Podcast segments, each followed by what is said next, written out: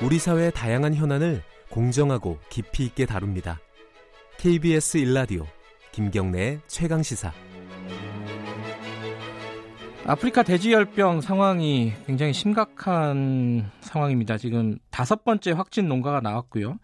이 방역이 어, 이렇게 잡을 수가 없는 상황이 아닌가라는 걱정이 듭니다. 어, 서울대 수의학과 우희종 교수님 연결해서 관련 얘기 좀 여쭤보겠습니다. 안녕하세요. 예, 안녕하세요. 이게 그 뉴스 들으시는 분들은 굉장히 걱정이 많을 겁니다. 이게 하루 하루 계속 이렇게 확진 농가가 늘어나고 있고요. 네. 우 교수님이 보시기에는 어떻습니까? 상황이 이거 심각한 겁니까? 아니면 좀 어, 잡을 수 있는 상황입니까? 어떻습니까? 아, 예, 분명히 이제 이렇게 1, 2차 이후에 네. 또 일주일이 지나서 다시 뭐 지금 한뭐 3차, 4차 또 5차 강화까지 또 지금 발생 확인되지 않았습니까? 네. 분명히 좀 확산의 우려는 타당하다고 생각합니다. 네. 다만 아직 조금 지켜볼 여지는 있습니다만. 네. 지켜볼 여지가 있다는 건 어떤 측면에서 말씀하시는 거죠? 네.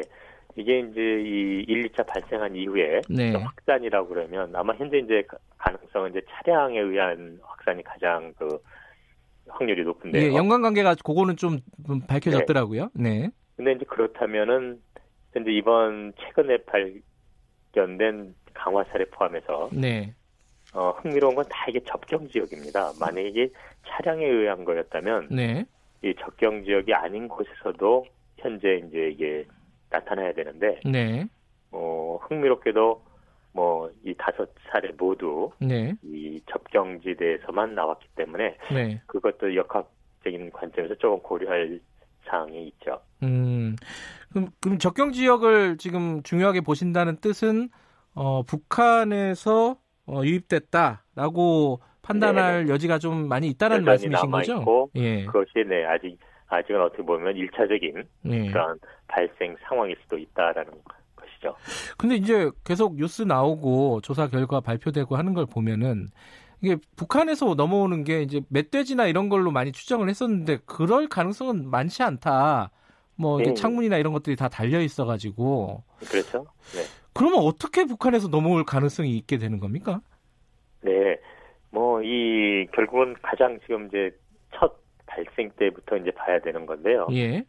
첫 발생에 이제 이 질병이 발생한 잠복 기간 이전 상황의 그 농장 부분을 보면 네. 여전히 역시 북한과 관련된 것은 태풍이나 이런 그, 그 당시 닝닝이 지나갔었거든요. 네. 그래서 닝닝에 의해서 닝닝 태풍이란 건 보통 이제 실제로는 지상에 여러 가지 이제 식물 씨앗이라든지 작은 곤충알들을 널리 퍼뜨리는 역할도 있기 때문에 네. 예, 북한은 사실 이, 뭐 최근 보도도 있었습니다만은 전역이 이제 이 질병으로 초토화된 걸로 알고 있는데요. 그러니까요. 예. 영역에 있는 많은 오염된 그런 부스러기나 분비물 등이 태풍에 의해서 적경 지역 자체를 이렇게 오염시킬 가능성이 있습니다. 여전히. 네. 그래서 이번 발생 자체도 분명히 1, 2차 외에는 그 3, 4, 5차 등은 자동차에 의한 그 전파 가능성은 여전히 상존하지만 네. 흥미롭게도 여전히 모두 접경 지역에서만 발생했다는 것은 조금 더 지켜볼 그 부분이 있죠.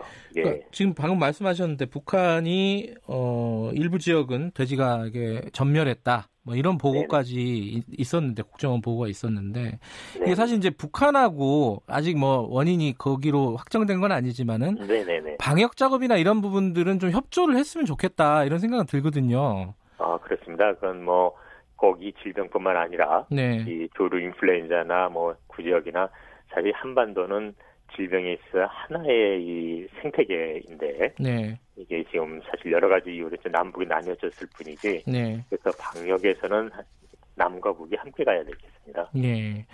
그 어제 이낙연 총리가 이제 어, 방역 작업이 당국의 방역 작업이 완전하지는 못했다라는 거를 시인할 수밖에 없다. 어, 네네. 그런 취지의 말을 했는데 네. 지금 전반적으로 정부의 대응이라든가 이런 부분들은 어떻게 평가하세요? 네, 기본적으로는 뭐 FAO 국제 기준에 따라 하고는 있습니다만, 네. 음, 조금 더 그런 국제 기준보다는 좀 강화해서 하는 게 좀 필요할 것 같습니다. 어. 특히 뭐 이 세 번째 발생한 김포 농가는 정밀 그 검사에서 음성 판정이었던 농가였거든요. 네. 근데 거기서 나타났다는 것은 그 현재 진행하고 있는 정밀 검사 이거는 뭐냐면 이제 의심이 있는 농장에 모든 그 돼지를 검사해 보면 좋지만 사실 뭐 몇백 몇천 마리를 다 할 수는 없거든요. 네. 그러다 보니까 이제 표변 몇 마리를 뽑아서 이제 검사하는데 아하. 그것이 결국은 이번에 드러난 것은 충분하지 않다는 걸 말해주고 있습니다. 네. 그렇다면 앞으로 이런 연관된 의심 농장이나 역학조사했을 땐 이 한 농장에서 표본 검사 수를 네. 훨씬 늘려야 된다는 걸 이번에 확실하게 보여준 거죠. 예. 근데 그러 그럴 이제 평소에도 그, 런 어떤 준비를 하려면 이게 돈이 들어가는 거잖아요. 아, 네, 네, 네. 예산이나 이런 부분들이 확보가 안 됐다는 계속 얘기를 하는데 당국에서는 네, 네. 이게 참 그러니까 우리가 해마다 이런 네. 뭐 조류 인플루엔자, 뭐 구제역, 뭐 이제는 뭐 아프리카 돼지열병까지 이런 어떤 대, 규모 동물 질병을 달고 살아야 되는가 장기적으로 아, 네. 보면은 이거 수의사로 보시기에는 어떻습니까?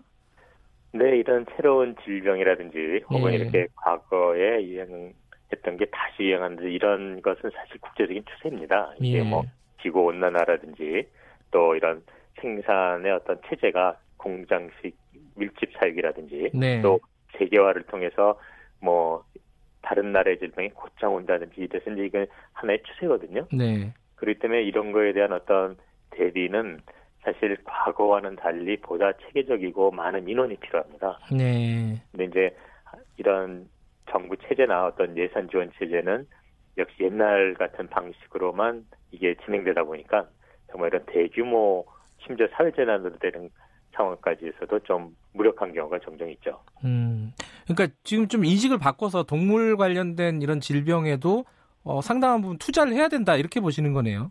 그렇습니다. 이게 예. 뭐이 추세는 앞으로 뭐 늘어나면 늘어났지 줄어들지 예. 않을 거로 보고 있습니다. 예, 장기적으로든 그런 어떤 인식 전환도 필요하겠다 이런 생각이 듭니다. 오늘 말씀 감사합니다. 고맙습니다. 서울대 수의학과 우희종 교수님이었고요. 어, 청취자 여러분들도 아프리카 돼지열병 확산 차단을 위해서 방역 조치에 적극 협조해 주시기 바라겠습니다. 양돈 농가에서도요. 어, 출입자 통제, 차단 방역 매일 실시하고 어, 의심되는 사항이 있으면은 어, 검역본부 또는 시군 구청에 반드시 신고해 주시기 바라겠습니다. 매우 심각한 상황입니다. 이거 좀 어, 전 국민적인 관심이 필요한 것 같습니다.